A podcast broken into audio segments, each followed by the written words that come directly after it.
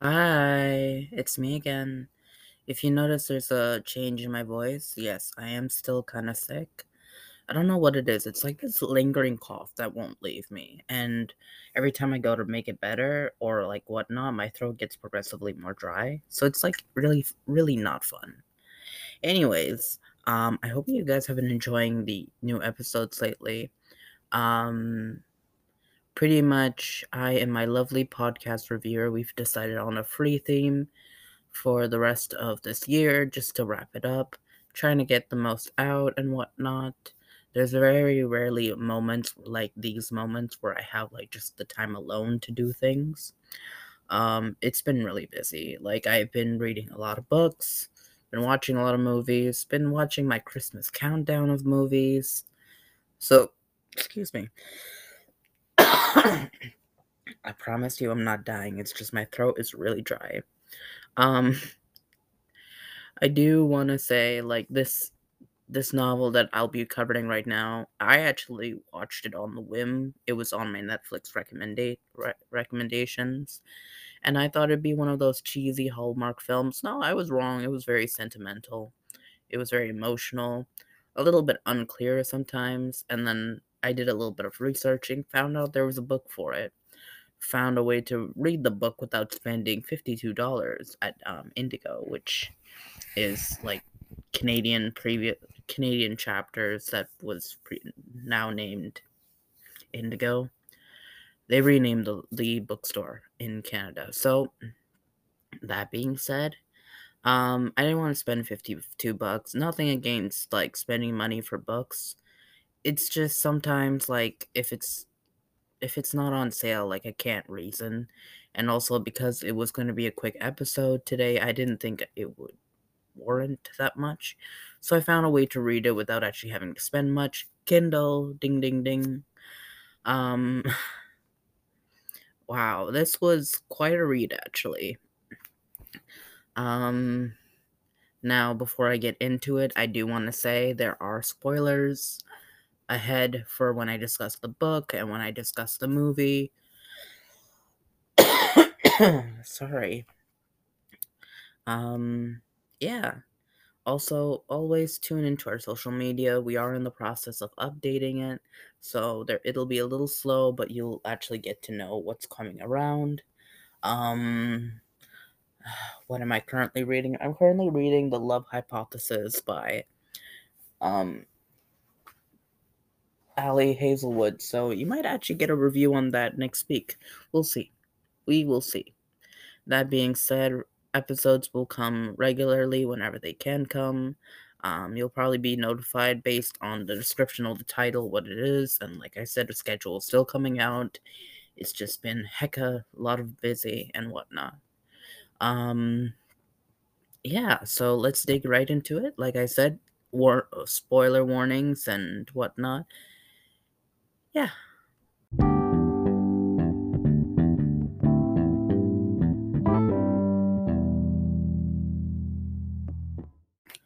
Hey, so welcome back. This is the spoiler portion of the episode, but I just do want to like say this at the very best. Sometimes Christmas-themed romance novels, they're a bit of a cliche. Most of them are cliche. But this one was kind of interesting. And for once, it wasn't the main character who is an average woman who's just looking for a changed perspective on Christmas. No, this is quite interesting. So essentially, you can even like look at a Wikipedia just for like kind of a summary of the book or a summary of the plot. But basically, main character is this best-selling romance author. His name is Jacob Turner in the movies, but Churcher in the books. And he hasn't been back home to his native hometown for about 2 decades. That's a long time, but pretty much the reason behind that was that his mother kicked him out of the house when he was around 16 in the books and 17 in the movie. And pretty much he's just getting ready to have, like, I guess, have his own Christmas countdown, rewatch the classic Christmas movies, spend time with his dog, you know, and in the movie when he was just telling, like, they were like, oh, like, this lady came up to him. She's like, so what are you doing for the holiday? He's just like, oh, I'm going to spend time with my girl, Ava. And I knew right then in that moment, this man has a dog. Because no one who's in a relationship would be like, yeah, I'm going to spend time at home with dog's name. And make it seem like they're, like, spending time with someone, not a pet. That being said, I have nothing against people spending time with their pets. And I think it's lovely that you consider them part of your family. But that is no way for you to reject a woman like that. I admit, it's a bit creative, and because he's just signing books in that scene, it's like, please leave me alone. That's also a great way to reject. So, I don't know. I'm indecisive of how to feel like that.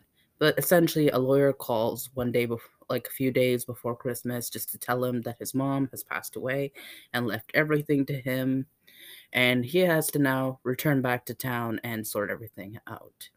Now, what I really like about the book is that the author, Richard Paul Evans, he takes a lot of time to kind of explain Jacob's character, as well as Jacob, the way he does things and whatnot. It gets a sense of why he is this way, and then as you learn more about his history with his mother, you kind of understand why he became the way he is. And that's what I always find fascinating. Like, people... Sorry. People constantly telling me that, like, oh, you know, you can just learn from your circumstances. It's not that easy, actually. I think we don't give enough attention to the fact that some of the nicest or the best people come from the most harshest situations. And it's because they choose not to be like themselves in those situations, or they just learned how to cope differently. That's why they are the way they are. But Jacob, in this case, just seems like a very standoffish man. Like, he enjoys his success as, like, a romance author. He just doesn't have the romance part down. And somehow has, like, a very strange relationship with his now passed away mother. Can't blame him, and whatnot. But we find out as we go through the film as well as through the book that Jacob's mom is more like a hoarder. And it did come with the fact that after his brother had passed away, that it got progressively worse, and he realized that he has to dig through not one, but 2 decades worth of stuff. And he's just constantly digging through, and he uncovers so many different memories through pictures, different recollections, and even stumbles upon a diary by, like, someone who they had stayed at their house as, like, a nanny and whatnot. And even though he has no memory of them, you know, maybe because he was just a small boy, he's kind of curious on who this person is. Then, as we see in the movie, it kind of progresses to the stage of, like, kind of intense curiosity. Because he notices this woman from across, like, in the movie at least, from across the street. She's looking at him and whatnot. And says her mother used to live in this house and whatnot. And for a second, you can see on his face, he was just like, did my mom have a child outside of their marriage? But no, like, she explains further and whatnot. And then, by complete fluke, she finds out that her mother stayed in their house as a nanny,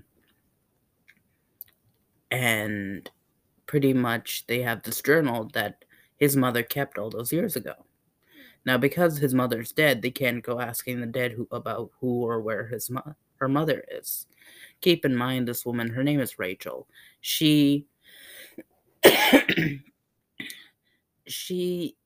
adopted, and she knows she's adopted, and she's been on the hunt for her birth mother. So it's something reasonable. Like, you want to know where you came from. That's fine. It turns into this whole adventure where they're trying to figure out who is Noelle, who owned the diary. Where is she? What is she doing? And it also comes to a point where you kind of realize Jacob's father, who wasn't in the picture and whatnot, he left after Jacob's brother died. Which, you know what? I understand that. Because parents, when they lose a child, it takes so much it creates so much turmoil, so much tension between them. And we even see this in Hamilton, like the Broadway production Hamilton, you know, the one that also has a movie on like Disney Plus that by Lin-Manuel Miranda, when Alexander Hamilton and his wife, they lose their son Philip. In all of those songs that precede and whatnot after that, it's just never quite the same. It does not heal. You outlive your child. It is a very traumatizing thing. And I think it's more interesting, in fact, that like he hasn't let himself forgive what happened. His father hasn't allowed himself, like his father doesn't forgive himself for what happened. And I think in just the spirit of things, like it's just so incredibly touching and incredibly moving on how Richard was able to like deliver this. I was crying. It takes a lot to make me cry. I'm just being honest. And you know what? Rachel doesn't find out who her mom is. I mean, she does eventually, but like it's a very eventual moment. Jacob actually meets her at the hospital that she's working at and explains who he is and explains who her daughter is and whatnot, and like becomes that reach. Like Noelle like literally says, like, I may have a family now, but I never stop thinking about her. I always love her and whatnot. And it's incredibly touching to me. Like I said, I was crying. I was bawling. But Jacob and Rachel, they're falling in love as well. They're having these moments and whatnot. And what was a real, like, kind of page turner, not even in the book, it was in the movie, where Ava is like this border collie that Jacob's had for such a long time. She runs off after, like, seeing a rabbit. And, like, there's a moment where Rachel looks at her and she was just like, Ava Turner, come back here right now. And she whistles. And, like, this dog's just like, okay, I'm coming. And I'm just like, yeah, you better not let her go. Like, you guys better, like, get together at the end of this. And you know what? All said and done, Jacob tries his goddamn best. Even everyone from his neighbor to even his dad was rooting for them to be together, even though Rachel is engaged to someone. You see a familiar romance cliche here? I mean, it's horrible, but, like, if you're not fully honest with the person you're currently with, you know what? I can't be too judgmental on that, though. Not for me, but I know some people who've had a few close calls where they just ended their engagements right then and there because they realized the person that they thought they were going to be with this person didn't match up to the person they wanted to be, or or they couldn't tell them about something that they were doing and whatnot, and they realized that's the wrong person they can't be with. Don't get me wrong, like most people are so excited about their engagement, about the planning and whatnot. And the way I've always reasoned it out, as long as I'm with the person, it's fine. Honestly, we could just have something in, like, my own garden. We could have something in the botanical gardens. It doesn't matter. I'm celebrating our love, our current love. And the moment I can't feel comfortable telling you about something, maybe there's an indication that there's a problem, not with me, but just with us and with you. So the fact that Rachel didn't tell her fiancé that she's going with the guy who her mother used to nanny, a little problematic, but I also see, like, you can't just mention that right off the bat. That looks scandalous. But I appreciate the fact that she breaks off with Alan, and then she and Jacob get together by the end of the movie. Is it a little sudden? Yes, but it also means, like, she felt the goddamn sparks there. This type of romance with, like, leaving someone else and getting together with another person always makes me feel uncomfortable because it's like human interaction. You don't understand humans enough to explain their actions. When people are like, oh, scandal in the papers or scandal about this or whatnot, it's like, it's very hard for me to believe that, like, you know you found your person. And then I look at Blake Lively and Ryan Reynolds, and I'm like, oh yeah, but he found his person, and he never let go, and he never wants to let go. So the point of this whole kind of eventual rant was, congrats, Richard Paul Evans, you made me cry successfully, and congrats, Netflix, you grabbed my attention, and I did not speed through the movie at all. Would I recommend you to read the book? It's not necessary. If you want a decent romance kind of Christmas slow burn read, go ahead, read it. But overall, you don't need to.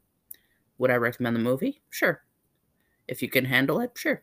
It's relatively the same length as most other movies, which is like 1 hour and a half. There aren't, other than like emotional past and trauma and like just kind of dealing with the death of a child or a sibling, there's really not much I can really say that would kind of dissuade you against this.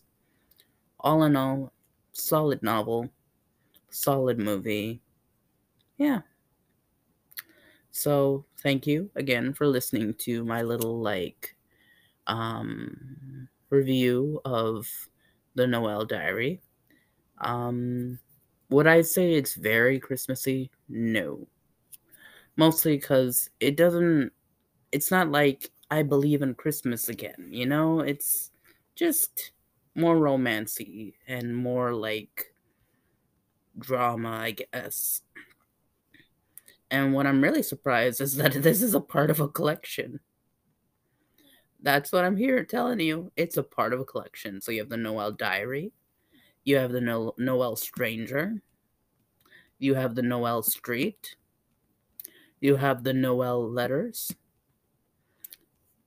That's where it ends. Like, there's 4 books in this collection, which amazes me. But they're very separate stories, which I appreciate. Do I think that we are going to get an extension in like the Netflix series? No. Netflix is, I think except for Dash and Lily, they've never really done anything that's like a whole like separate collection of different movies. Maybe for Dolly Parton, but that's kind of it. Yeah.